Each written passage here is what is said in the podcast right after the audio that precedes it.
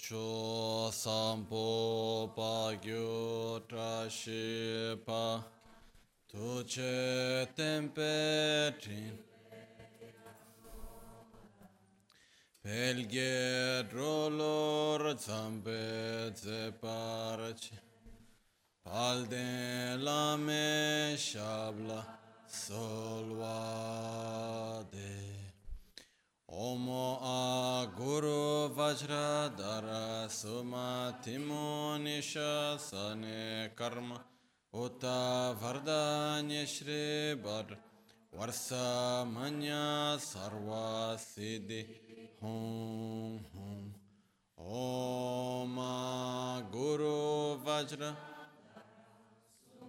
Timo Nisha Sane Karma उत वरदान्य श्री वर वर्षमन्य सर्वसिद्धि हूँ हूँ ॐ गुरु वज्रधर सुमतिमो निशसने कर्म उत वरदान्य श्री वर वर्षमन्य सर्व Siddhihum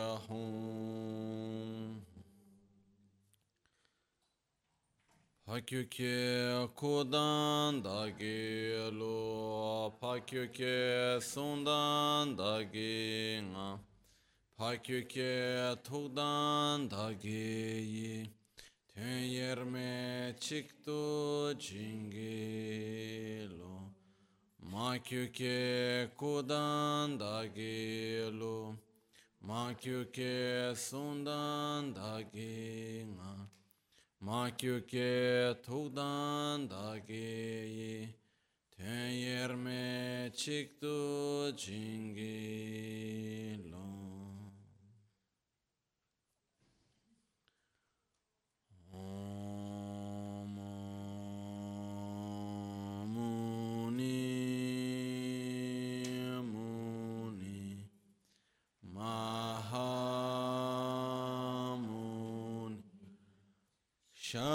Yeah.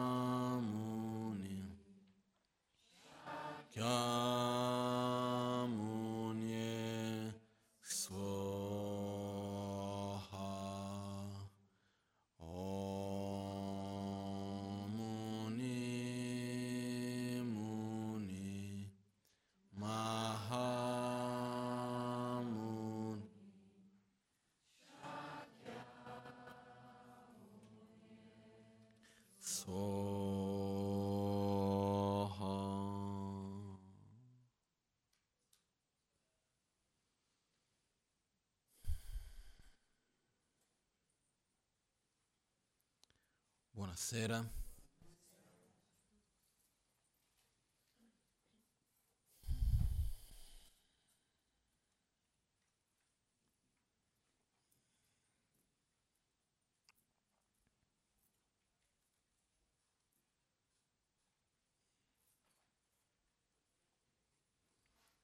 Mi ricordo quando sono arrivato in Italia per stare un periodo un po' più lungo, prima di venire a vivere qui, quindi parliamo intorno al 2004-2005, più o meno in quelle- quel periodo lì, e da quando più o meno ho lasciato, eh, ho smesso di vivere in India, dal monastero, sono venuto a vivere qui, è una cosa che mi sono accorto dopo di un po' di tempo, è la mancanza di tempo. Dopo di un po' di tempo, passato un po' qua, ho cominciato a dire una cosa che prima non avevo mai detto, che era non ho tempo. Passato, non lo so, sei mesi, il tempo che sia stato, non lo so. Cominciavo un po' a rispondere alle persone, no, non c'ho tempo, non c'ho tempo, non c'ho tempo. Poi ho lasciato passare un po' finché mi sono accorto che prima di tutto non è bello aver tempo. Una persona che ha tempo a disposizione non sei importante abbastanza, c'è qualcosa che non va. Quindi alla fine quello che succede è che non è vero che io non avevo tempo, però lo riempivo in un modo e mi toglievo a me stesso, nel senso che io stesso mi mettevo nella situazione e con la mentalità di dover correre sempre, quando in realtà non è necessario.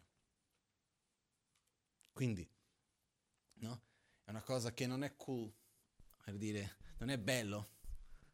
Se tu sei una persona che hai tempo a disposizione, che sei tu se hai non hai tempo a disposizione? Mi ricordo un po', una volta ho letto che c'è un, un, un servizio in Cina, una decina di anni fa, mi sa, ormai le cose sono un po' cambiate, ma una decina di anni fa c'era una società che di servizio tu pagavi mensilmente o ogni volta che usufruivi dei loro servizi, che loro ti chiamano quando tu vuoi.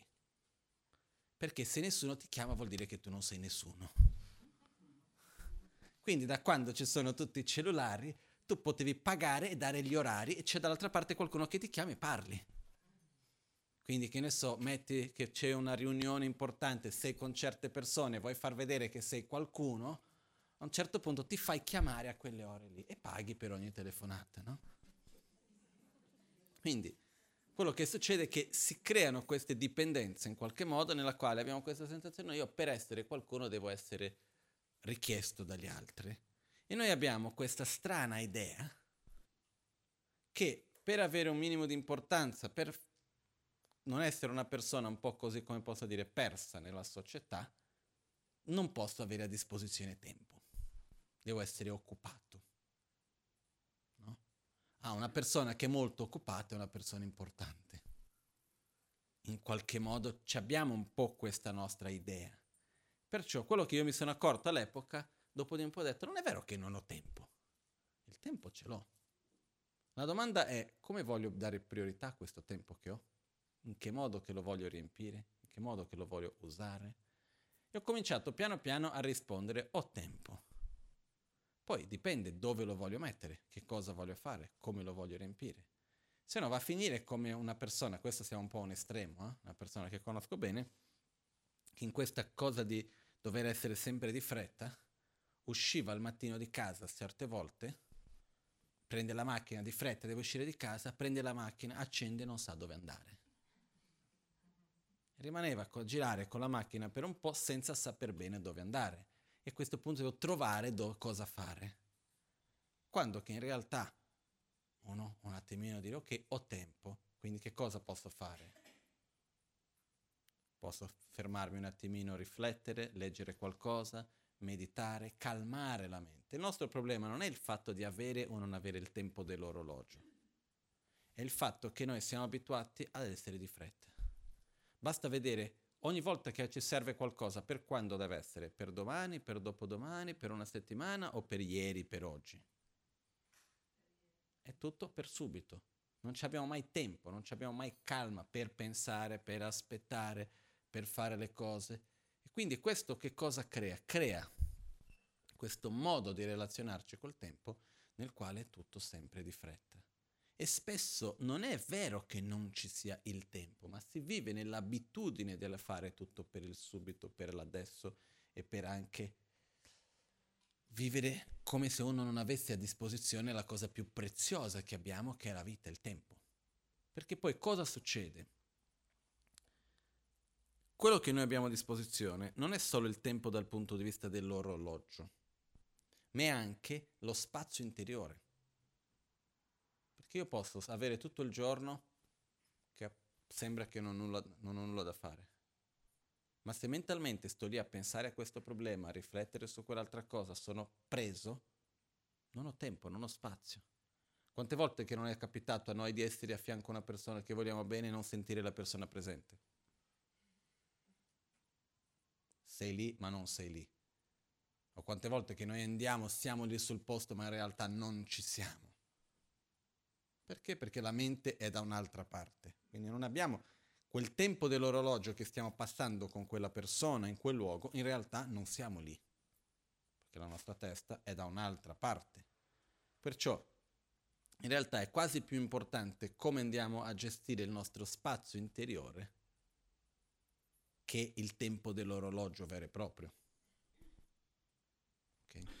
E sulla base di questo, una delle cose per me che sono state molto importanti è quella di cominciare a dire a me stesso, io ho tempo, scelgo come usarlo. Voglio scegliere, faccio questo piuttosto che quell'altro. Ed è normale che ci siano delle cose che vorrei fare che non farò, perché naturalmente devo dare le priorità a una cosa piuttosto che un'altra. Però a questo punto non sono più la vittima del tempo che non c'è. Sono colui che sceglie cosa fare con le risorse che possiedo. Perché con questa attitudine di non aver tempo sembra quasi co- come se noi fossimo una vittima della mancanza del tempo. Quando in quell'epoca ho cominciato anche, ho, ho trovato, sono trovato davanti a degli studi che mi sono piaciuti molto e velocemente, questo non era l'argomento che volevo parlare oggi, comunque velocemente c'è questa ricerca, è una teoria chiamata la teoria della risonanza Schumann. Ho già parlato di questo qualche volta. Perché il fatto del tempo, effettivamente, la sensazione che noi abbiamo è che il tempo passa più velocemente o più lentamente? Abbastanza velocemente. E qualcuno diceva, ma questo è per lo stile di vita in cui noi viviamo, eccetera, eccetera. Io mi ricordo una volta che mi trovavo in Tibet, parlando con delle persone che vivono in mezzo a dei villareggi, villaggi che vivono così da secoli, e loro dicono che il tempo non è più come prima. Quindi perché che c'è meno tempo? Perché che le cose sono più veloci? L'unica teoria che io ho trovato che un po' risponde a questo il fatto che il pianeta Terra ha, un, campo, ha un suo campo elettromagnetico che ha una sua frequenza? Che è stata richiamata la frequenza della risonanza Schumann, che era questo scienziato nel fine, del 1800 che ha riscoperto questa cosa e ha scoperto che la frequenza della Terra, della, del campo elettromagnetico della Terra, era esattamente la stessa frequenza del cervello. Quindi questo che cosa vorrebbe dire? Che c'era una sintonia tra la terra e gli esseri che nella terra vivono. Addirittura quando hanno mandato i primi uomini fuori dall'atmosfera terrestre, hanno dovuto fare una macchina che generava quel campo elettromagnetico con quella stessa frequenza, perché sennò il corpo andava un po' fuori di sintonia. Ok? Cosa è successo? Da quel momento in poi hanno sempre calcolato, misurato questa risonanza. Quello che ho letto un po' di tempo fa è che da metà, inizio, metà degli anni 80 ha cominciato ad aumentare la velocità del campo elettromagnetico della Terra, della frequenza. Quindi biologicamente è come se un giorno di 24 ore in realtà fosse di 16. Fosse diventato di 16 ore. Perché? Perché il corpo continua con la stessa frequenza, la Terra ha una frequenza più veloce, perciò noi non riusciamo ad arrivare a compiere le stesse stessi battiti, così per dire, che la Terra sta facendo. Quando, quindi c'è questa sensazione fisica di essere sempre indietro, di non riuscire a fare le cose. E quale sarebbe la cosa da fare per riuscire a ritornare in sintonia? Rallentare e non cercare di velocizzare. No? L'esperienza qual è? Più facciamo le cose con calma, più cose possiamo fare. Più mettiamo fretta, meno cose riusciamo a fare. Più riusciamo ad essere pre- presenti nel momento presente. Una cosa che ho imparato è che avere calma non vuol dire essere lenti. Eh? Sono due cose diverse. Avere calma vuol dire essere presente in quel che faccio, aspettare che questo finisca prima di cominciare l'altro. Non aver calma, aver fretta è mentre sto facendo questo sto già pensando al prossimo. Quindi che cosa succede? Non finisco neanche bene uno, sto già pensando all'altro, quindi alla fine non faccio bene né uno né l'altro e vado in qualche modo a mm, inciampare sulle mie proprie azioni. Avere le cose con calma è sto facendo questo, finisco questo. Fatto, finito, adesso cominciamo l'altro. Ok, lo cominciamo e lo finiamo bene. Posso anche fare molto velocemente, però faccio uno, poi dopo passo all'altro con chiarezza e mentre sto facendo una cosa sono in quella presente. Poi vado alla prossima dopo. La mia esperienza è che più facciamo le cose con più calma e, e, e più presenza nel momento presente, anche più cose si riescono a fare con più soddisfazione. Questa è un po' la mia esperienza su questo, no? Comunque, quello che volevo dire principalmente è il fatto che in questo passare veloce del tempo, in questo non aver tempo, in questa fretta che noi abbiamo spesso, di che cosa si riempie il nostro spazio? Se noi potessimo in qualche modo fare un grafico e vedere nella nostra vita, no? Fra un po' è Natale, no? Quest'anno che stiamo vivendo adesso, con che cosa lo stiamo riempendo? Emozioni, sentimenti, parole, pensieri, scelte, immagini che vediamo, cose che ascoltiamo, quindi oggetti sensoriali dei cinque sensi più il sesto senso della mente. Se noi andassimo a vedere con che cosa riempiamo, no? esistono questi software per computer che fanno, vanno a calcolare quanto tempo uno sta su ogni programma. E alla fine c'è un grafico che fa vedere se è stato tot ore con questo piuttosto che quell'altro, eccetera, eccetera. Se noi potessimo fare questo per come usiamo la nostra vita, come riempiamo il nostro tempo e il nostro spazio interiore. Senza essere troppo precisi adesso, ma così più o meno, se, se andiamo a pensare. Quali sono le cose principali che riempiamo la giornata?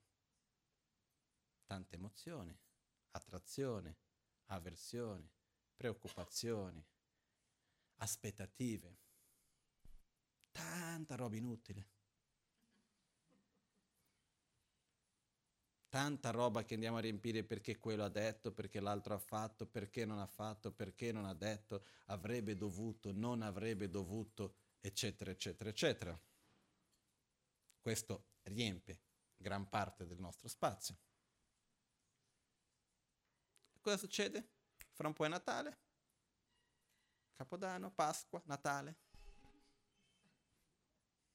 Ok? E la vita passa. Questo è un fatto. No? Questi, oggi mi è venuto questo un po' perché in macchina stavo parlando, organizzando questa prossima parte dell'anno e più o meno il mio programma è arrivato già a Capodanno, senza molte scelte di movimenti in mezzo tra una cosa e un'altra, con pochi giorni veramente un po' di libertà, nel senso di movimento, nel senso tutto già abbastanza preso in questo senso, che va benissimo. Però quello che succede è che la vita passa in fretta. Ogni giorno che viviamo le cose vanno, succedono, eccetera, eccetera. La domanda che mi faccio a me e alle persone che vedo intorno a me, eccetera, è con che cosa andiamo a riempire la giornata, che è poi quello con cui andiamo a riempire la vita. Perché problemi ci sono, sì. Sinceramente me ne frego abbastanza dei problemi, perché tanto ci sono sempre. Si risolve uno oggi, si risolve l'altro domani, oggi c'è una cosa, domani c'è un'altra, ok. Ma con che cosa vado a riempire? che cosa vado a portare avanti. Io ci sono alcune cose che certe volte io un po' sento la mancanza in generale e un po' credo che sono cose importanti. Sono un po' quelle che possiamo coltivare e portare avanti. Per esempio, una cosa è lo studio, imparare cose nuove, cose che servono a noi. Purtroppo abbiamo un'educazione in gran parte dove l'imparare cose nuove servono per che cosa? Per un lavoro. Quindi sia da, quando andiamo a scuola che dopo l'università, eccetera, viene data l'impostazione che si studia per che cosa? Per trovare un lavoro, per dopo guadagnare i soldi, finito, finito il lavoro, basta studiare. Mentre in realtà è importante per noi imparare cose nuove, perché più cose io imparo, più io ho una visione del mondo più ampia più riesco a comprendere le cose, più riesco a vedere, a capire. Ci sono tantissime cose da cui che possiamo imparare. Perciò, una delle cose è, ci sono mille problemi in tutti i giorni, ok, si risolve uno di qua, si risolve uno di là. Però io man mano che vado avanti con i giorni, con ogni giorno, man mano che vado avanti con la vita, che cosa sto sommando che mi aiuta di anno in anno? Quindi su questo è una cosa importante, secondo me, da pensare un pochettino, ok, cosa vado a imparare? Ricordarci che studiare non vuol dire necessariamente che vado a fare l'università piuttosto che questo, ma imparare cose nuove è una cosa per me bellissima. No? Quindi lasciare del tempo, però questo non accade se non dedichiamo del tempo per questo. Quindi non è vero che non abbiamo tempo. Come lo andiamo a usare? Magari un po' di Facebook in meno, un po' di televisione in meno, il giornale, piuttosto che qualche chiacchiera e qualche pettegolezzo in meno. E qualche studio in più. Qualunque cosa che sia questa anche per allenare la mente. No? Io vedo il, i miei nonni, per esempio. Mio nonno è lì con 92 anni, 91-92, qualcosa del genere, che ha la testa sveglissima. E lui sta sempre a imparare qualcosa di nuovo. E lui dice, io imparo cose nuove, non perché necessariamente devo capire le nuove cose, ma perché devo tenere la mente allenata, se no dopo di un po' non capisci più niente. Ma quello che succede, no? Noi abbiamo la tendenza di aver studiato fino a un certo punto, arriviamo a un punto nel quale riceviamo informazione già tutta completamente masticata.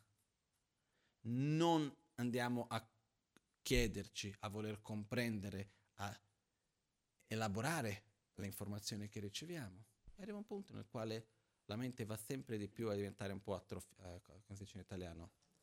atrofizzata. È così. Questo è l'importante di usare, imparare, riflettere, discutere, nel senso di voler capire le cose. Questo è un aspetto che è importante. Però principalmente il mio punto che volevo portare è che durante ogni giorno, alcuni giorni di più, altri giorni di meno, succedono delle cose più, come posso dire, mettiamola così, ogni giorno succedono delle cose belle e delle cose brutte. Alcune cose belle e alcune cose brutte sono più forti, okay? che vanno in qualche modo a condizionare di più il nostro domani. Che cosa succede però? Ogni volta che noi ci troviamo davanti a una situazione che sia la risposta che ci ha dato una persona, un posto che siamo andati, abbiamo visto una situazione, un qualcosa economico, fisico, qualunque cosa che sia essa, abbiamo due scelte. O reagisco o agisco. La nostra tendenza qual è? Reagire. La reazione qual è? Attrazione o avversione? Di solito la reazione è direttamente collegata anche con le esperienze del passato. Quindi vengono fuori le paure di quello che abbiamo già vissuto, le aspettative di, sulla base di quello che abbiamo già vissuto, già visto, eccetera. E quindi andiamo ad avere una reazione affinché non quello che è successo. In realtà la reazione di solito non è dinanzi a quello che accade, ma è sempre dinanzi a qualcosa che non vogliamo che succeda o che vogliamo che succeda. Se noi pensiamo bene, di solito le nostre reazioni non sono direttamente dire- relazionate al presente. Io posso, sì, io reagisco perché quella persona mi ha detto una cosa che non mi è piaciuta, è successa quell'altra cosa che mi sono arrabbiato, eccetera, eccetera. Ho, ho avuto una reazione davanti a quello, ma dove, dove vado a direzionare le mie parole, i miei pensieri, le mie scelte? Verso qualcosa che deve ancora venire, che in realtà non so neanche bene cosa sia. Non ho la certezza di quello. Il problema dove si trova? Che quando noi andiamo a reagire, di solito finiamo a dire cose che normalmente non avremmo detto. Finiamo a delle, prendere delle scelte che non sarebbero le scelte più sensate, avere delle reazioni fisiche, verbali, che non sono quelle più belle, mettiamole così, che non portano poi i risultati che noi più vogliamo.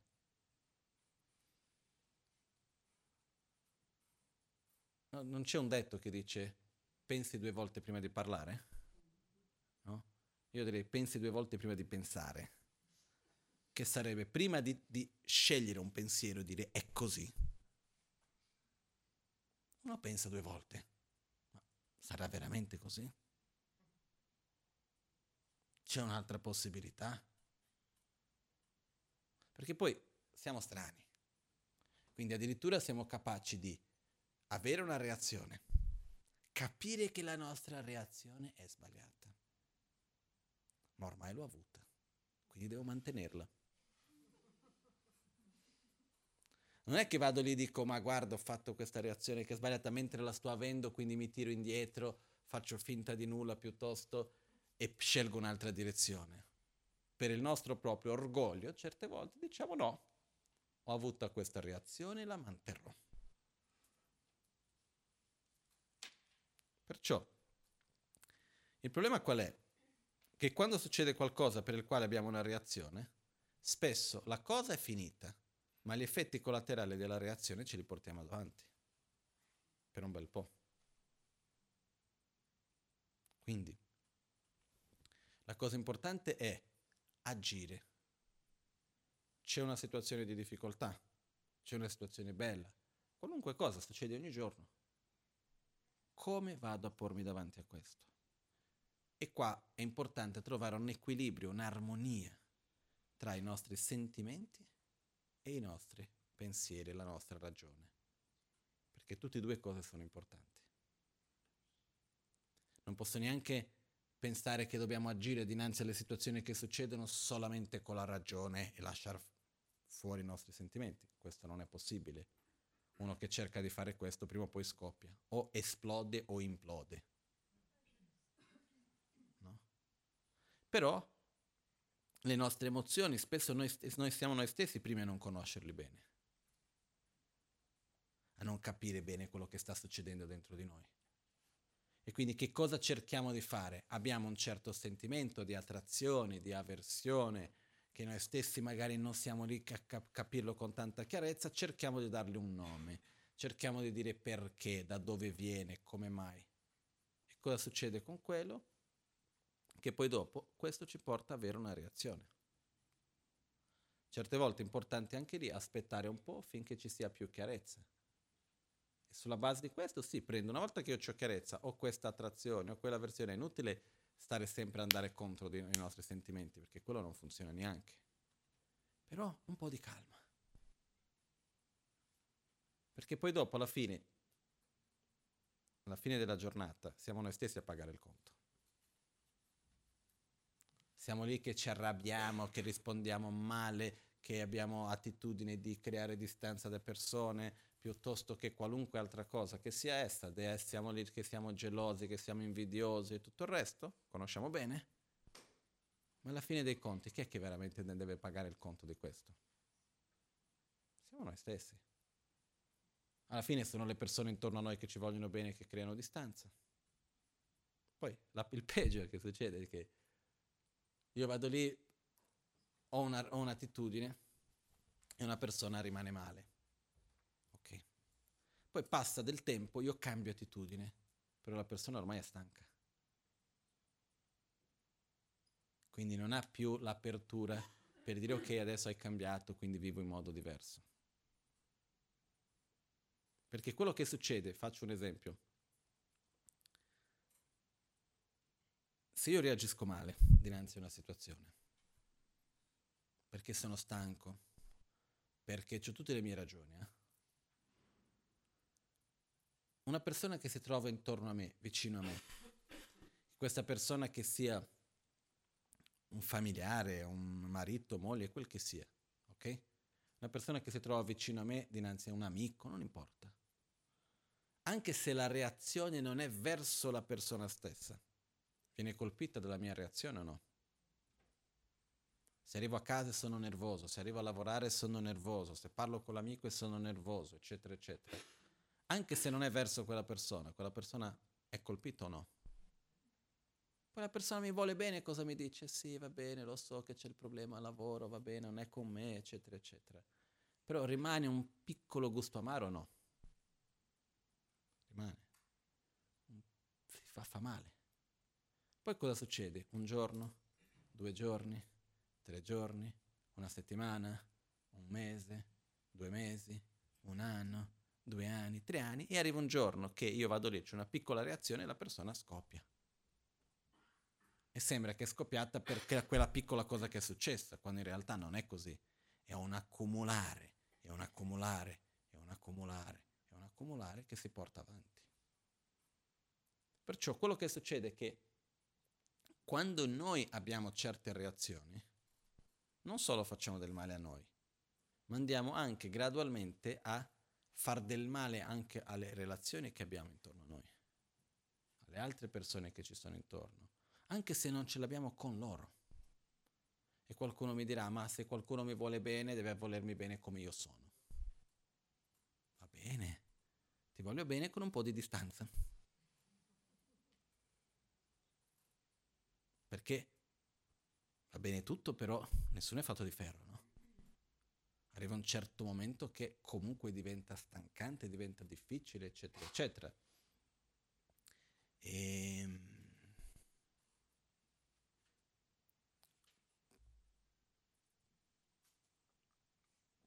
perché quello che accade è che il nostro problema spesso è che il nostro reagire non è una cosa pensata, ma è un'abitudine l'abitudine del modo in cui andiamo a parlare. Io mi ricordo una volta, mio padre, adesso è cambiato moltissimo, ma tanti anni fa reagiva nervoso ogni due per tre. E mi ricordo una volta che quando, abbiamo, quando sono stato in monastero per due anni, padre, per i, i primi due anni in monastero mio padre è stato con me, quindi stavamo 24 su 24 ore insieme quasi. Prima volta in vita mia che prima ci fai la scuola, una cosa, un'altra dai 12 ai 14 anni più o meno siamo stati 24 su 24 ore insieme. No? Per fortuna siamo sempre andati d'accordo benissimo e tutto il resto, però mi ricordo un giorno che lui era molto era lì che, risponde, che parlava a voce alta. Ho detto, perché ti arrabbi per questo? Ma non arrabbiarti per questa cosa, ma è così stupida, ma guarda, io non sono arrabbiato. Se non sei arrabbiato non parli in questo modo. Io non sto parlando così, ho detto sì. Perché? Perché è un'abitudine. Quando è che qualcosa diventa un'abitudine? Quando noi non ci accorgiamo neanche più di quello che facciamo. E tante delle nostre reazioni sono delle abitudini. Perciò il fatto di ogni giorno che passa riuscire a direzionare noi stessi, coltivare le buone abitudini, cercare di diminuire le cattive abitudini, dobbiamo un attimino darci una bella forma abbiamo questa cura per la nostra forma esterna nella nostra società, no? Che c'è lì la, la preoccupazione costante, un chilo in più, un chilo in meno e magari i capelli piuttosto che la ruga e questo e quell'altro, i vestiti, eccetera, eccetera. No comment, va bene. Ok? Però, visto che vogliamo coltivare la nostra immagine, come mi ricordo una volta che la Magancin diceva, se c'è una donna molto bella, uomo, una donna molto bella, lui faccio l'esempio di una donna molto bella, ma che ha un carattere difficilissimo. Alla fine cosa dice? Bella, bella da lontano. In fotografia, un pochettino lontana, ma da vicino meglio non starci. No, faccio un esempio che può essere anche un po' forte il modo come lo vado a dire, però è solo per farci capire un po' questo aspetto. Prendiamo per esempio la Magancin. Tutte le persone che io conosco, ok? Hanno sempre... è una persona molto bella, no? Una persona a cui abbiamo piacere di stare vicino, una persona a cui abbiamo tanta attrazione, che vogliamo tanto bene, eccetera. Si chiediamo, la Magancin è una persona bella o brutta? È bellissima. Adesso togliamo il carattere, le sue qualità interne e tutto il resto, guardiamo esteticamente. Ok? Dal punto di vista della cultura nella quale noi stessi siamo ok? Non avere capelli, non avere le sopracciglia, uh, essere più basso, eccetera. Sono diverse cose che faccio fatica anche a dirle in questo modo perché la mia immagine è completamente diversa. Ma quello che voglio dire è che quando una persona ha una bellezza interiore incredibile, questa è più forte di qualunque altra cosa. Io quando ho visto Madre Teresa era bellissima. Poi toglie la sua energia, toglie il suo amore, toglie le sue qualità, un po' diverso esteticamente se dobbiamo parlare di quello. Quello che voglio dire è che alla fine dei conti, cosa genera più attrazione in una persona? Di che cosa siamo più attratti? Dell'energia che la persona emana, del suo carattere, delle sue qualità o dell'aspetto estetico? Parlando a medio-lungo termine. La parte interna dell'energia che la persona ha, delle qualità che ha, eccetera, eccetera. Chiaro che dipende del contesto in cui uno si trova, a breve termine, una cosa così, abbiamo questa cultura molto superficiale. Però a fondo non è quello che importa più di tanto. Quello che voglio solo arrivare è che va bene che prendiamo cura della parte esterna, ok?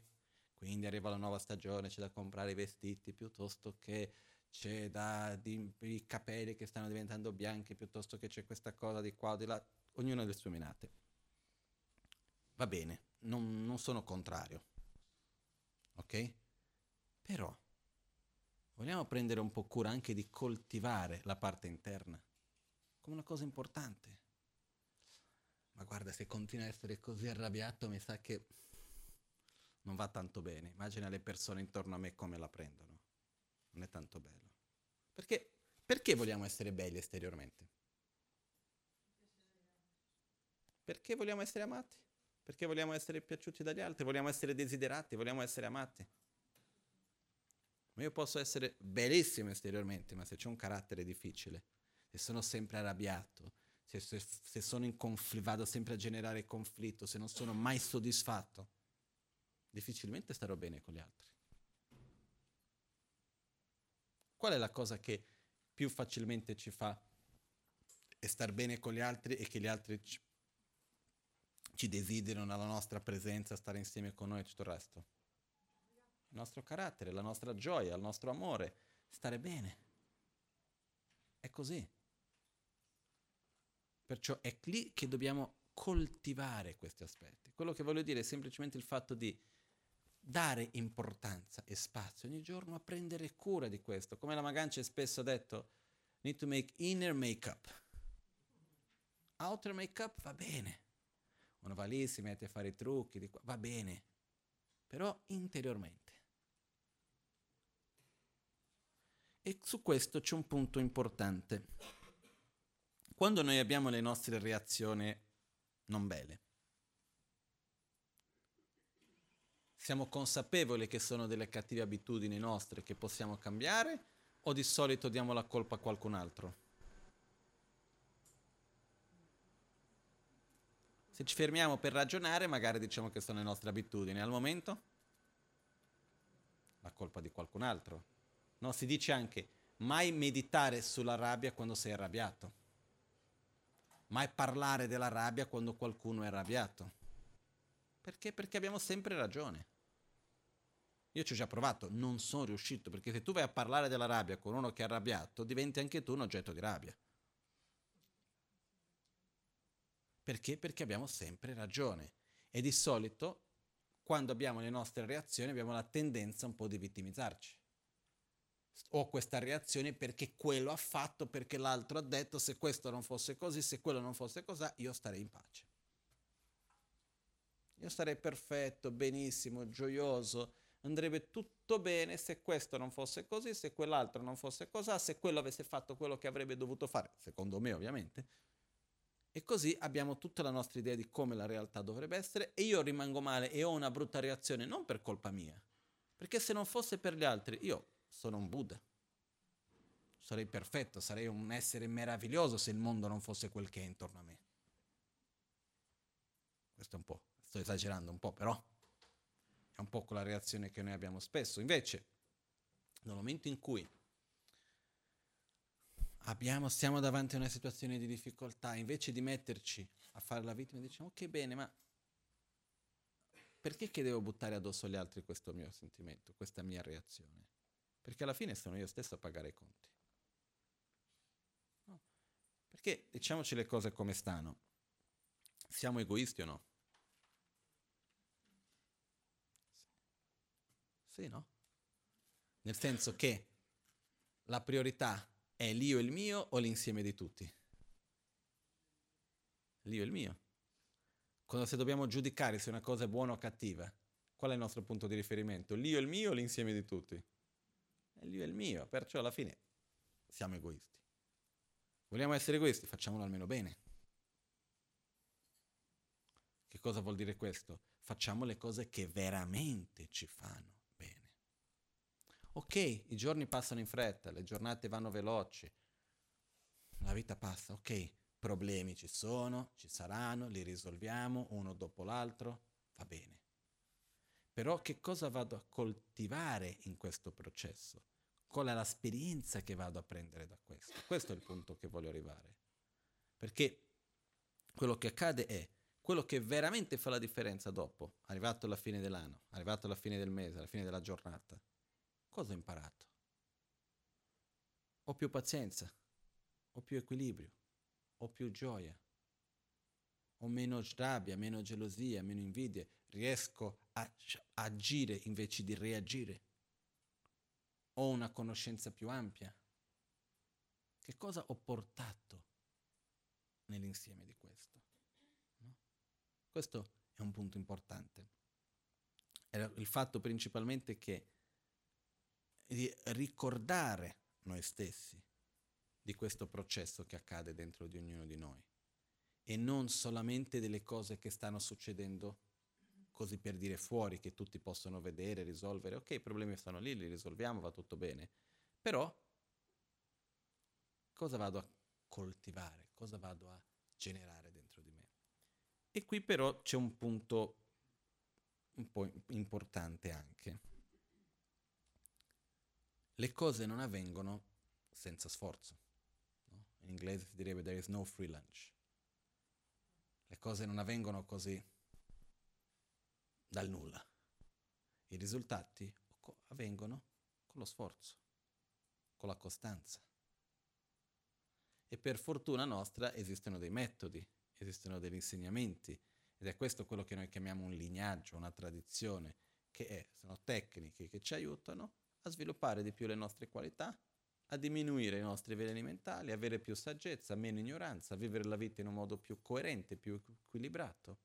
È quello. Se noi guardiamo, Buddha non ha mai parlato degli aspetti culturali. Non è che se andiamo a vedere gli insegnamenti di Buddha non riguardano come mangiare, non riguardano il modo di vestirci, non riguardano cosa dobbiamo fare o no per divertirci, non riguardano il lavoro che facciamo, il modo in cui viviamo, la casa piuttosto che tante altre cose. Riguarda come noi interiormente possiamo relazionarci con il mondo per vivere meglio. Questo è il punto importante. Perciò, però, per fare questo cosa ci sono? Tecniche. Che se le usiamo ci sono i risultati, se non le usiamo non ci sono i risultati. Se no finisce come mi è già successo, che qualcuno viene da me e dice guarda il buddismo non funziona.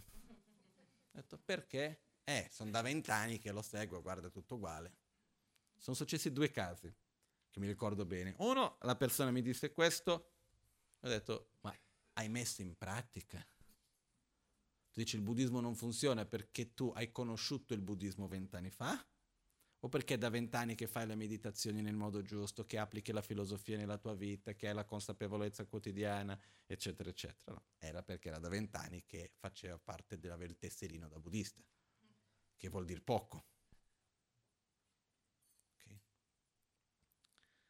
Certe volte anche pericoloso in questo senso, perché io sento che sono a posto perché c'è il tesserino, nel senso che mi sento, mi chiamo buddista. Una cosa è chiamarsi buddista, l'altra cosa è esserlo. Sono due cose ben diverse. Che vuol dire esserlo? Vuol dire met- avere lo sforzo costante per applicare nella nostra vita di tutti i giorni, nelle nostre azioni, nelle nostre parole, nelle nostre scelte, gli insegnamenti. Quello vuol dire essere buddista. Prendere rifugio nel Dharma, effettivamente. E l'altro caso era una persona che veniva da me dicendo ah non funziona. Ho guardato, conoscevo abbastanza bene la persona e ho detto, veramente? Eh sì, non funziona lo stesso. Ho detto, ma sì, tu ancora ti arrabbi come prima? Ma no. Soffri per le stesse cose che soffrivi prima? Ma no, ma assolutamente, guarda che sono migliorato su questo. È la stessa concentrazione la concentrazione migliore? Chiaro che c'è una concentrazione migliore. Ha più pazienza di prima? Ma tanta. Mi viene a dire che non funziona. Cosa ti aspetti? Che cada qualcosa dal cielo? È lì che sono le realizzazioni. Quindi quello che succede con questo è che dobbiamo meditare, dobbiamo riflettere, dobbiamo imparare, perché il cambio delle nostre abitudini, lo sviluppo delle nostre qualità come la soddisfazione, la consapevolezza dell'impermanenza, la saggezza dell'interdipendenza, l'amore incondizionale, tante belle qualità che ci sono, non, v- non avvengono così. Sono cose che vanno coltivate. Se uno vuole coltivare un bel fisico, deve andare in palestra o no? Sì, o va a fare contadino, pure più sano, o vai a correre da fermo, no? Una cosa strana questa cosa. Io fin d'oggi non riesco a concepirla, però questo è un altro discorso ancora, un problema mio personale. Comunque, quello che accade è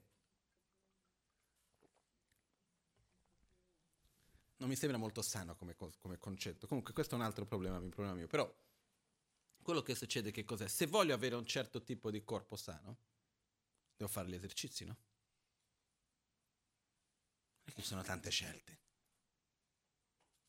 Anche se ci sono studi, questi erano per i pigri come me, che dicono che basta se uno visualizza gli esercizi, fa gli effetti sul corpo uguale come averli fatto. Poi, però la fatica di stare a visualizzare l'esercizio è meglio farlo più facile. Comunque, quello che succede, esistono veramente studi che fanno su, su questa roba. Comunque, al di là di questo, più come uno scherzo, però che esistono veramente questi studi, il fatto è molto semplice. Per qualunque cosa che vogliamo fare, vogliamo uh, nel lavoro sviluppare una professione o fare qualcosa, realizzare qualcosa, dobbiamo lavorare, no? C'è sforzo da mettere. Vogliamo fisicamente ottenere un certo stato fisico piuttosto che dobbiamo lavorare, dobbiamo darci da fare, dobbiamo mettere sforzo, dedicare tempo, energia se noi vogliamo generare delle buone abitudini interne, se vo- noi vogliamo generare questa bellezza, che come la Maganci ci ha sempre detto, la bellezza interiore è la più bella tra tutte le bellezze, dobbiamo coltivarla. Questo vuol dire mettere acqua, andare lì il sole, curare ogni giorno, c'è da coltivare, c'è da curare ogni giorno, non è una cosa che viene così. Questo che cosa vuol dire? Che c'è un principio molto importante.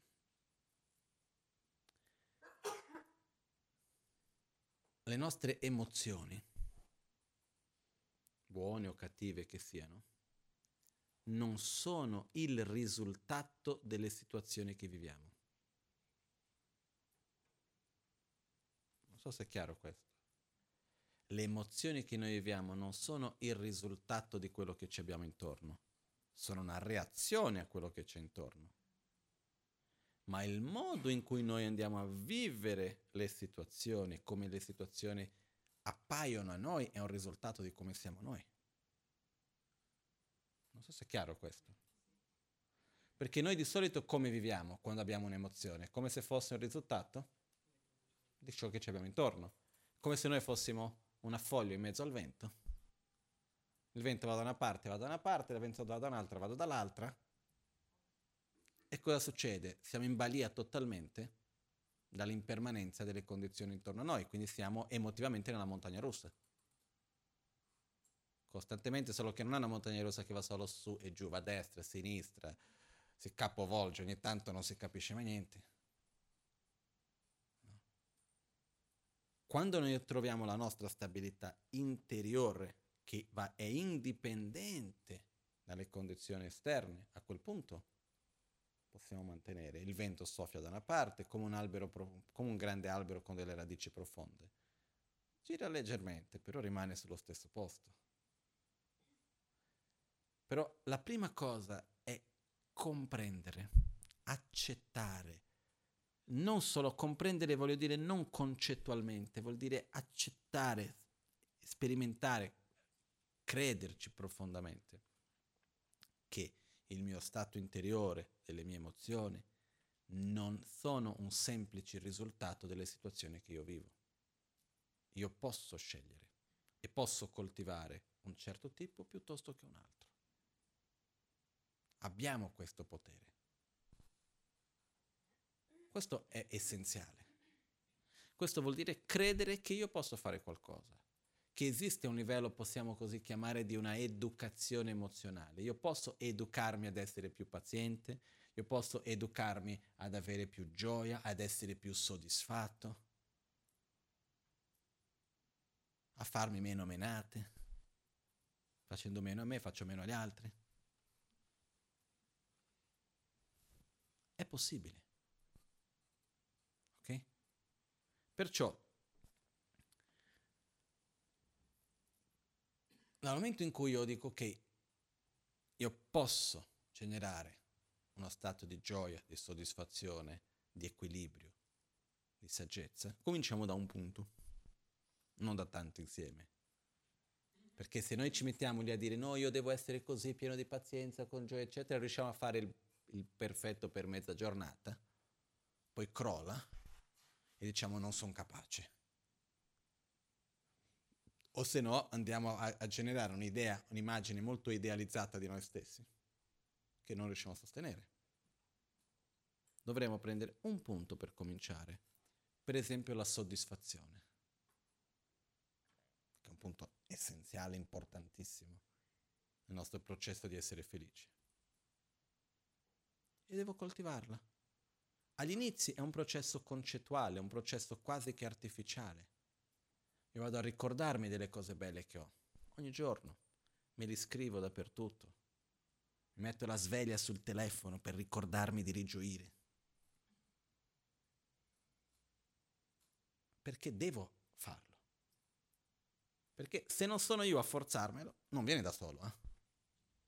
Non è che da solo io sono che bella la vita che ho, come sono contento, che, che posso vedere, che posso camminare e che c'è delle... Quando mai? Io quando è che mi sono fermato a riflettere quanto è bello vedere? Quando ho avuto una diagnosi di una malattia agli occhi. A quel punto uno dice, ah, può succedere che un giorno non, guardo, non riuscirò più a vedere. Che bello che è vedere. Fammi leggere il più possibile adesso. No? Purtroppo Spesso noi andiamo a vedere la preziosità di qualcosa quando quel qualcosa viene a mancare. Invece di aspettare quello, cosa facciamo? Rigioiamo di quello che abbiamo adesso, che è bellissimo in tanti aspetti. Però dobbiamo direzionarci a fare questo, dobbiamo ricordarcelo. No, ormai che abbiamo tutti questi telefonini dappertutto, mette, usiamoli per qualcosa anche in questo senso. Mettiamogli la sveglia quattro volte al giorno. Una volta mettiamo lì, rigioire delle cose belle, ricordiamoci quali sono gli aspetti belli che abbiamo in questa vita oggi. Ringraziamo. Un'altra cosa che si dice, per me importantissima, non è facile, però è molto importante. Si dice che un vero buddista dovrebbe riflettere almeno una volta al giorno sulla morte. La propria, ovviamente, no? Però quello che accade. Che detto così sembra facile, ma non è facile. Non è facile con sincerità guardare se stesso e dire io dovrò morire. Non so quando. Cosa sto facendo per quello che continua e per quello che lascerò agli altri? Non è ovvio. La prima domanda già non è ovvia. Perché io, quando mi è stato detto un, buddista, un praticante del buddismo dovrebbe pensare nella morte almeno una volta al giorno, io ho trovato la mia formula per fare questo, che sono quattro domande. No? E la prima domanda è, dovrò o no morire? Sembra la domanda più ovvia, però è la più difficile. Perché la risposta non deve essere da qua, dalla testa, deve venire dal cuore. Guardare nello specchio, guardarsi negli occhi e dire sì, io dovrò morire. No, sicuro? Bah, insomma. Non è così ovvio, eh? Io ho una mia convinzione che un essere umano, per essere una, un essere umano maturo, deve aver avuto almeno una esperienza non concettuale della propria mortalità, se no è ancora infantile.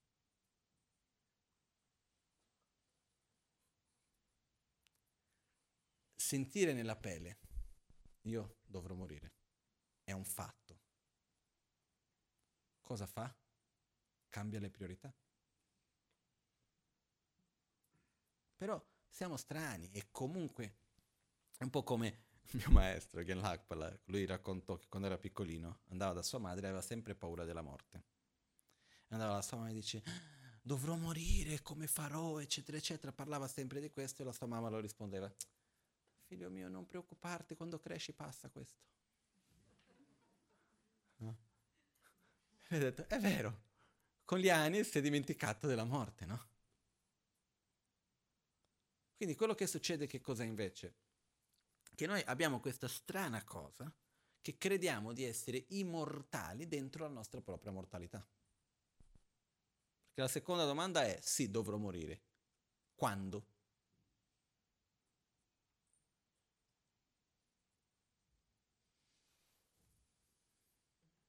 Una ventina d'anni? Se mi va, be- se mi va male? Quando potrò morire? No? Questo è quando uno non dice se io dovessi morire. Che ogni tanto si sente questa, no? Se io dovessi morire, e uno dice aspetta un attimo, che altra scelta hai? Perché questo per far vedere come noi abbiamo la tendenza comunque di allontanare questa realtà. E se noi ci chiediamo qual è, se dovessimo morire velo- brevemente, quale sarebbe il periodo, il momento più veloce che diremo domani? Perché non oggi? No? La realtà è che, prima di tutto, nessuno di noi ha la minima idea di quando dovrà morire. Ma la minima. Sono giovane. Cosa vuol dire? I giovani non muoiono? Sono in buona salute? Vuol dire nulla. Prendo bene cura di me, non faccio robe troppo pericolose. Vuol dire niente. Sono una buona persona. Che i buoni non muoiono.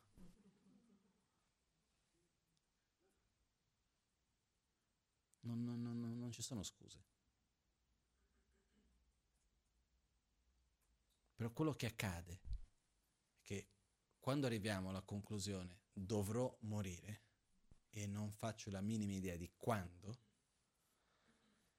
ci viene una sorta di necessità di fare qualcosa con la vita, qualcosa che sia più profonda, qualcosa che abbia un senso.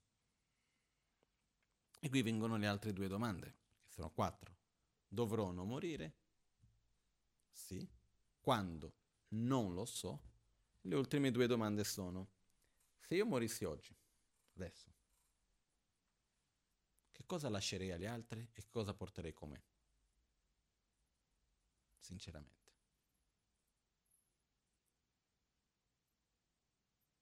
Qual è l'esempio che ho lasciato agli altri? Quali sono le memorie che lascio agli altri? Quali sono le cose anche materiali che ho fatto? Quanti rogni lascio? Quante cose belle lascio? Quanti problemi piuttosto che aiuti, cosa faccio? Qua, quali sono, se per esempio scrivo un libro, scrivo un poema, canto una canzone, qualunque cosa che sia, lascio questo alle persone. Le persone dopo avranno accesso a questo, quindi potranno successivamente anche generare una gioia piuttosto che una tristezza, quel che sia da quello che ho fatto io. Le nostre azioni non hanno fine con la nostra morte, continuano dopo. Quindi la domanda è, se io dovessi morire oggi, se io morissi adesso, che cosa lascerei agli altri? E che cosa porterei con me? Di sicuro non le cose materiali, no? Anche se una volta una persona mi ha chiesto, questo lo racconto più che altro perché a me mi ha fatto, non, non me l'aspettavo proprio quando me l'ha chiesto. Era una persona con molti soldi, che ha faticato molto nella vita, è riuscito a fare tantissimi soldi, è arrivato a questo momento, già a una certa età, mi disse, guarda, visto che voi avete il sistema di riconoscimento della reincarnazione, no? Ho detto, sì. Di alcuni maestri vengono, viene riconosciuta la loro reincarnazione, ho detto, potrei magari fare un trust. Metto i soldi lì, incarico qualcuno di riconoscere la mia reincarnazione, si tiene una percentuale e il resto va alla mia reincarnazione. Il problema qual è? Io lo, quello che ho risposto è detto, guarda, sarebbe un ottimo business fare questa roba qua. Però il problema è che io non mi fiderei mai di nessuno. Ti parlo con tutta la sincerità, se io dovessi aprire agenzia di riconoscimento di reincarnazioni, 10% più le spese, voglio dire, potrebbe anche funzionare. Ma sai quante persone non hanno con la, solo la semplice speranza di però io non mi fiderei mai di una cosa del genere. Quindi quello che succede è che alla fine dei conti, quando ci parla di là degli scherzi, quando noi facciamo, facciamo la domanda, se io morissi adesso, che cosa porterei con me? Che cosa rimane? Questo corpo? Le relazioni che noi abbiamo? No. Sì, esiste una connessione con le persone, quello di sicuro. Le connessioni che noi creiamo li portiamo di vita in vita. Però non è che io muoio al bardo, c'è lì il zio, la zia, il fratello, l'amico che sono lì. Non è che rinascono, sono tutti lì che aspettano. Le connessioni ci sono e si mantengono. Però non è che ci portiamo con noi quegli stessi tipi di relazioni cosa portiamo con noi? Gli aspetti profondi della nostra mente, che non è la conoscenza intellettuale. Io posso conoscere tantissimo, quello finisce con la morte. Sono le impronte delle emozioni, delle nostre abitudini, quelle che portiamo di vita in vita. Si fa, facendo un esempio negativo, dice uno che ha un'abitudine profonda di mentire, rinasce bugiardo. Una, rinasce già con una predisposizione a mentire. Questa è una delle ragioni per la quale si dice, per esempio, che quando una persona si toglie la vita, quindi si, si uccide se stesso, rinasce per tante vite dopo con l'impulso di suicidarsi. Perché è un atto di così tanta violenza verso se stesso che quello rimane un'impronta profonda dentro di se stesso, quindi rinasce già con quell'impronta. Quello che noi portiamo con noi di vita in vita sono le nostre abitudini più profonde, sono le, no- sono le impronte delle nostre emozioni, sono le cose che sono a fondo dentro di noi. Quindi se io morissi oggi, cosa porterei con me? E la prossima domanda? Queste qua ci vogliono un po' di giorni di domande per trovare la risposta, eh? non è che sia così ovvio. Ma la prossima domanda, è ancora più importante, è che cosa sto facendo oggi per coltivare ciò che continua e ciò che rimane? Perché alla fine è quel che conta. Alla fine cosa rimane? Quello che lascio agli altri e quello che porto con me. È quello che rimane. Quindi, quello che succede con questo sarebbe se noi ci poniamo la domanda ogni giorno, dovrò non morire? Sì. Quando? Non lo so. Cosa porterò con me? E cosa lascio agli altri? Queste sono le domande importanti quando riguarda la morte. Facendo questo ogni giorno, innanzitutto va a un attimino dare priorità alle cose più importanti. quando se morissi adesso, che cosa lascerei agli altri, che cosa porterei con me? E l'ultima domanda, che cosa io sto facendo oggi, questi giorni, per coltivare ciò che lascio agli altri e ciò che porto con me? Questo.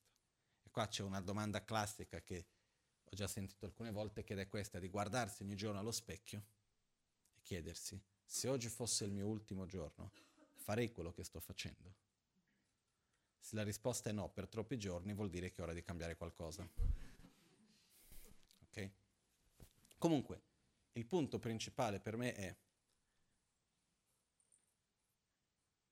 prendere un aspetto al giorno, che stavamo dicendo prima, che sia la soddisfazione, che sia il rigioire, l'amare l'altro, la pazienza, l'equilibrio. No? Questa semplice domanda, per esempio, che Shantideva ci pone. Che cosa è più importante per noi? La nostra pace interiore o che cosa gli altri pensano di noi? Risp- la risposta retorica qual è? La pace interiore. E perché la perdiamo quando qualcuno parla male di noi? Perché diamo più importanza a quello che gli altri pensano. Perciò ricordarci di questo altre volte al giorno, quindi coltivare questi aspetti. Quello che io volevo portare è questo. Ci sono metodi, la meditazione, la filosofia, la recitazione dei mantra, le immagini sacre. Ci sono tante cose che ci aiutano ad avere una vita, così per dire, più sana, a coltivare la nostra bellezza interiore. Però dobbiamo usarli. Tanti lo fanno e io rigioisco profondamente. Però il punto è, dobbiamo usare le risorse che noi abbiamo ogni giorno. Perché poi passa. Io l'altro giorno guardavo delle immagini un po' antiche, ho visto l'immagine di questo amico mio che è morto qualche anno fa, qualche anno fa, ormai sono passati degli anni, si chiamava Geshen Awantarlam. Era il monaco che, che c'era in monastero, si era in 4.000 in monastero, che aveva la più alta capacità di memorizzazione una quantità di libri, parola per parola, memorizzata enorme, tutti i libri di filosofia, tutte le pratiche di meditazione, le sadane più lunghe immaginabili in tutte le versioni, sapeva tutto parola per parola. Tutte le melodie delle cerimonie, i libri di filosofia, libri interi, parola per parola, tutto memorizzato. Lui però era sempre occupato, non avendo tempo, perché era sempre preso, doveva fare di qua e di là, e aveva sempre questa cosa che lui diceva, io voglio un giorno poter sedermi per meditare bene, farmi un bel ritiro. Un giorno lo farò, un giorno lo farò, un giorno lo farò. Nel frattempo ha avuto il cancro ed è morto, con 46 anni. Quello che voglio dire è, o oh, facciamo le cose subito, o oh, arriveremo a cent'anni e non le abbiamo fatte. Ma io questo non parlo di cose esterne. Se io vedo che c'è un aspetto del mio carattere, del mio modo di essere, che fa male a me e fa male agli altri, o io comincio a cambiarlo quotidianamente, o diventerà sempre più difficile cambiarlo man mano che vado avanti. Perché ogni volta che io mi arrabbio, io vado a solidificare di più l'aspetto della rabbia in me stesso. Ogni volta che io mi lascio prendere e reagisco con gelosia, la gelosia si torna più forte, diventa più forte. Perciò ogni volta che io invece non seguo una, un sentimento e quindi non, ho, non seguo quella reazione e dico ok, non devo reagire così e agisco con consapevolezza in un modo diverso di quella reazione che mi viene, quella emozione, quell'abitudine diventa più debole. E gradualmente prendiamo una strada. Okay?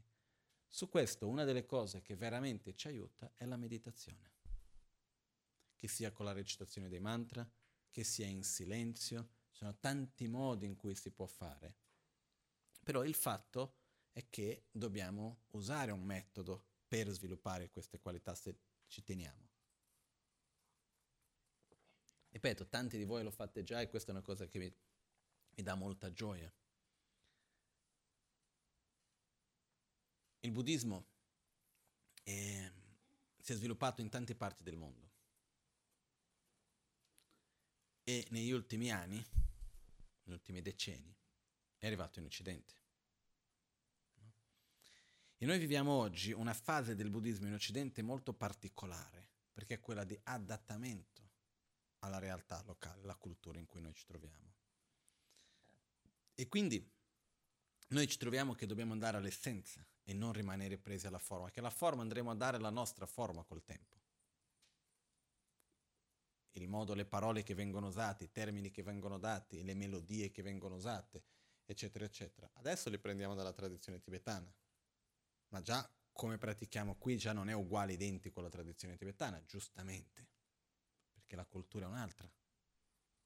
Dobbiamo adattare alle nostre necessità, però mantenendo la fedeltà al significato, all'essenza, alla tradizione, a quello che ci viene trasmesso. Cosa che riusciamo a fare? Che cosa fa in modo che gli insegnamenti siano vivi? Come possiamo dire il buddismo è vivo qui?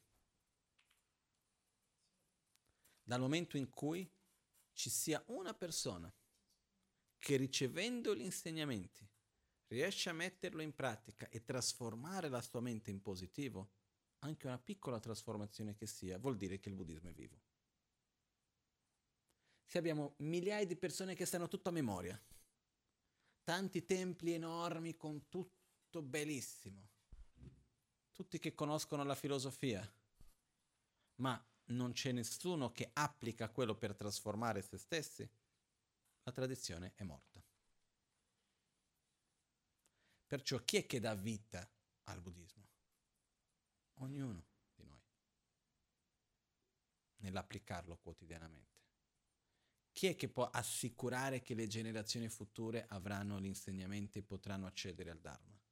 Ognuno di noi, non altri. Non è il compito dei lama.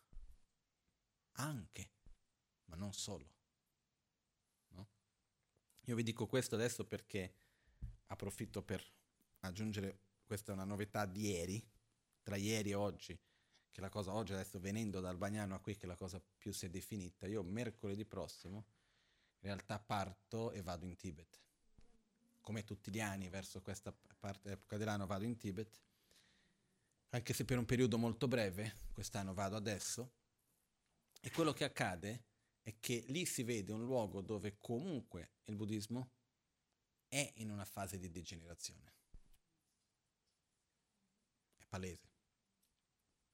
E qua siamo alla fase opposta. La immagine che ho ogni volta che vado in Tibet, ogni volta che torno qui, è quella che in Tibet il buddismo è come una persona anziana che cammina col bastone, che ha tante esperienze, tante storie da raccontare, un po' testarda, un po' quadrata perché ha sempre vissuto le cose in un certo modo, però che a sua volta ha tanta esperienza che non accetta dei cambiamenti molto facilmente, che non è che vai lì e dire le cose sono in un altro modo, no, un po' rigida in qualche modo, però con tanta esperienza e profonda come persona. In Occidente il buddismo è come un bambino neonato. Non sa camminare ancora, non, sa, non ha un minimo di discernimento tra la cosa giusta e quella sbagliata, prende un po' tutto per giusto, mischia un po' tutto insieme, no? E non ha ancora la stabilità di rimanere in piedi da solo, ha bisogno dell'anziano. Il nostro compito, non solo mio, mio in particolare per le opportunità che ho avuto in questa vita, ma di tutti noi, è quello di fare il ponte, perché noi ci troviamo sul ponte, il ponte che c'è tra l'anziano e il bambino. E dobbiamo fare in modo che questo bambino cresca, che rimanga forte, autosufficiente, prima che l'anziano venga a mancare, che speriamo che sia un tempo molto lungo, secoli possibilmente. Speriamo di poter crescere insieme, però non è detto. No? Una volta la Magan ci disse, vedi, ci sarà un giorno che gli occidentali dovranno riportare e insegnare il buddismo in Tibet. Sembra una cosa assurda. Due anni fa sono andato in Tibet e sono venuto a chiedere a me di dare insegnamenti a loro nel monastero di, uh, come si chiama? Gnemo Gyalcin. Sono circa 32 monaci. Sono andato lì, ho detto perché loro dicono tu hai il lignaggio puro, hai la conoscenza. Sono tante cose che sono io andato a insegnare loro. Io sono brasiliano, che c'entro? Invece cosa succede? Succede che quello che sta accadendo è anche questo cambiamento, però quello che volevo dire è che chi si trova nel ponte siamo tutti noi insieme che ci troviamo in questa fase di transizione. e affinché possiamo assicurare che questo bambino cresca bene, che quello che io ho ricevuto di beneficio del Dharma e che tanti di cui abbiamo ricevuto possano continuare nel tempo, dipende del nostro metterlo in pratica. E ci troviamo in un momento molto particolare, che sono i momenti di transizione, è proprio questo ponte, che quando avvengono questi cambiamenti, queste transizioni, la cosa importante è l'essenza e non la forma. Per quello che se noi guardiamo oggi ci sono tanti maestri con tante tradizioni diverse, ognuno insegnando in un modo un po' diverso, perché? Perché cercano di adattare la forma, ma della stessa essenza. Quindi abbiamo questa opportunità di andare verso l'essenza. Anche qua, se vedete, io tutte le volte che ho l'opportunità di condividere qualcosa, raramente vado a parlare di qualcosa della formalità delle cose. Cerco sempre di ritornare all'essenza. Poi la forma si può dare facilmente, ma l'importante è ricordarci sempre dell'essenza. Quindi siamo fortunati di far parte di questo processo, che voglio, però voglio condividere con tutti perché non dipende solo da me, o dalla Magancen o da altri che ci sono, sono importantissimi, però facciamo parte insieme in questo ponte che dobbiamo costruire. E un'unica cosa che voglio solo aprire e chiudere, un parentesi veloce, che è una richiesta che faccio questo contesto. Questo ponte da una tradizione antica a una realtà nuova che sta crescendo avviene da tanti punti diversi, che diverse tradizioni che arrivano qui da noi. Alcune persone ricevono insegnamenti da più maestri, da più tradizioni, altri da uno o dall'altro. Tutti portano praticamente la stessa essenza. Io posso parlare del buddismo, altre religioni non ho conoscenza abbastanza per poter giudicare. Io credo che alla fine andiamo tutti verso la stessa direzione. Però la cosa che è molto importante, e ho un pensiero particolarmente su questo punto anche riguardo perché stavo leggendo questi giorni il libro di Atisha che parla di questo, è il fatto di non criticare le altre tradizioni o sentirsi superiore ad altre tradizioni perché io sono di questa piuttosto di quell'altra. Ogni tradizione ha una sua logica, ha una sua coerenza. E tra le tradizioni ci sono delle incoerenze, delle contraddizioni. È normale, perché? Perché hanno un percorso con inizio, mezzo, fine. Che non sempre, anche se l'inizio sia lo stesso e la fine sia la stessa, il percorso non sempre è lo stesso. Quindi in questo processo ci sono delle contraddizioni e vanno rispettate. Noi scegliamo di seguire una tradizione piuttosto che seguire un'altra, non seguire nessuna tradizione. Va bene, come diceva Tisha, scegli con cura la tradizione che preferisci. No, no, lui diceva, scusate, lui diceva, rispetti tutte le tradizioni e dedica con uno sforzo entusiastico quella che preferisci. Questo è un aspetto importante. Purtroppo, spesso succede che ci sono attitudini all'interno delle varie tradizioni religiose simili a quelle che ci sono nei tifosi per le squadre di calcio. Nella quale io sono meglio di te perché sono di questa squadra piuttosto che di quell'altra. Questo apro e chiudo questa parentesi veloce nel senso che è una cosa, una richiesta che faccio a ognuno. Noi ci, ci, seguiamo la tradizione che a noi ci sta meglio. Io personalmente non mi piace mischiare tutto insieme, fare una grande zuppa di tutto perché ogni tradizione ha una sua coerenza e quindi va rispettata nel suo insieme. È chiaro che siamo aperti a imparare da tutte le tradizioni, da tutte le religioni, da ognuno che aveva qualcosa di vero e sincero da insegnare. Ogni volta che ho visto qualcuno che è andato dalla Magancina a chiedere posso andare a trovare quel maestro di quella tradizione, eccetera, eccetera, la Magancina ha sempre detto vai, quello che tu ricevi di beneficio prendi. Quello che tu vedi che a te non ti è di beneficio lasci. Quello che ha sempre detto. Perciò io credo nell'importanza di rispettare ognuno, di ricevere quello che vediamo che è di beneficio e anche di seguire con coerenza una, un, un sentiero, una tradizione, però sempre mantenendo un profondo rispetto verso ognuna e senza porci con superiorità verso un'altra perché questo o per quell'altro, molto meno ancora andare a giudicare altre tradizioni senza conoscerne veramente abbastanza. Dico questo e chiudo parentesi qui perché purtroppo avviene. Non in questo contesto qua, per fortuna.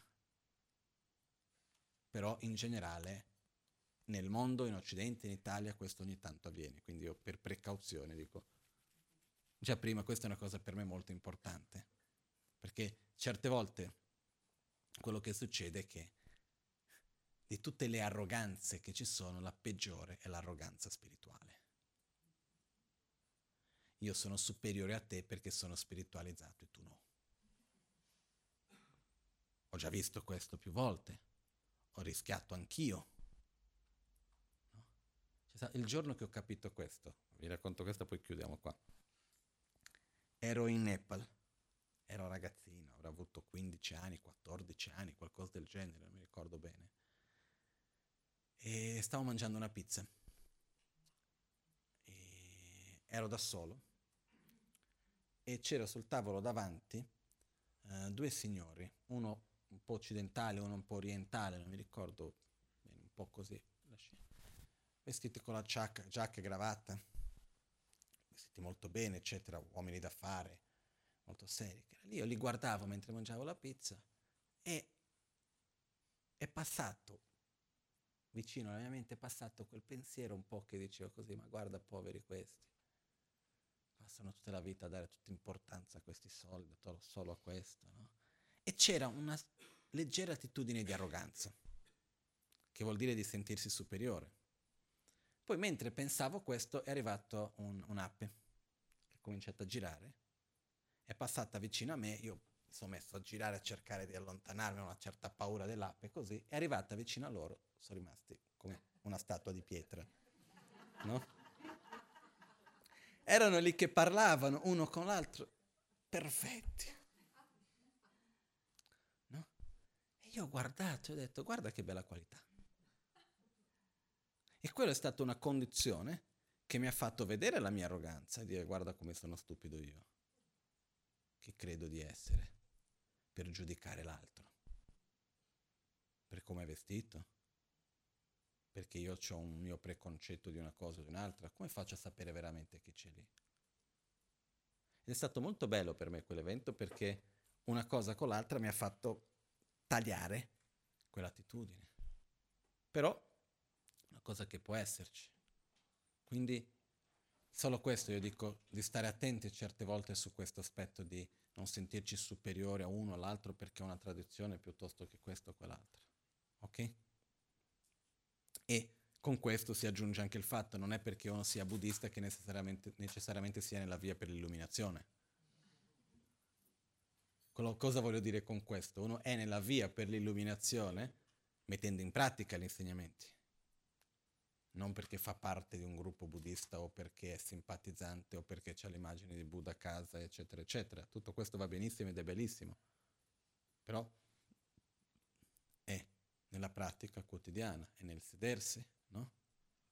Mettere il sedere sul cuscino, respirare, osservare la mente, quindi meditare, direzionare la mente, è lì che la differenza ancora succede.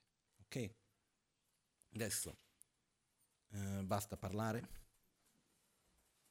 Facciamo la meditazione. All'alba o al tramonto, di notte o durante il giorno, possano i tre gioielli concederci le loro benedizioni, possano aiutarci ad ottenere tutte le realizzazioni e cospargere il sentiero della nostra vita con molti segni di buon auspicio.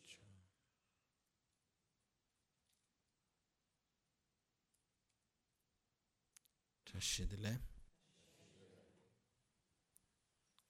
Volevo ringraziare tutti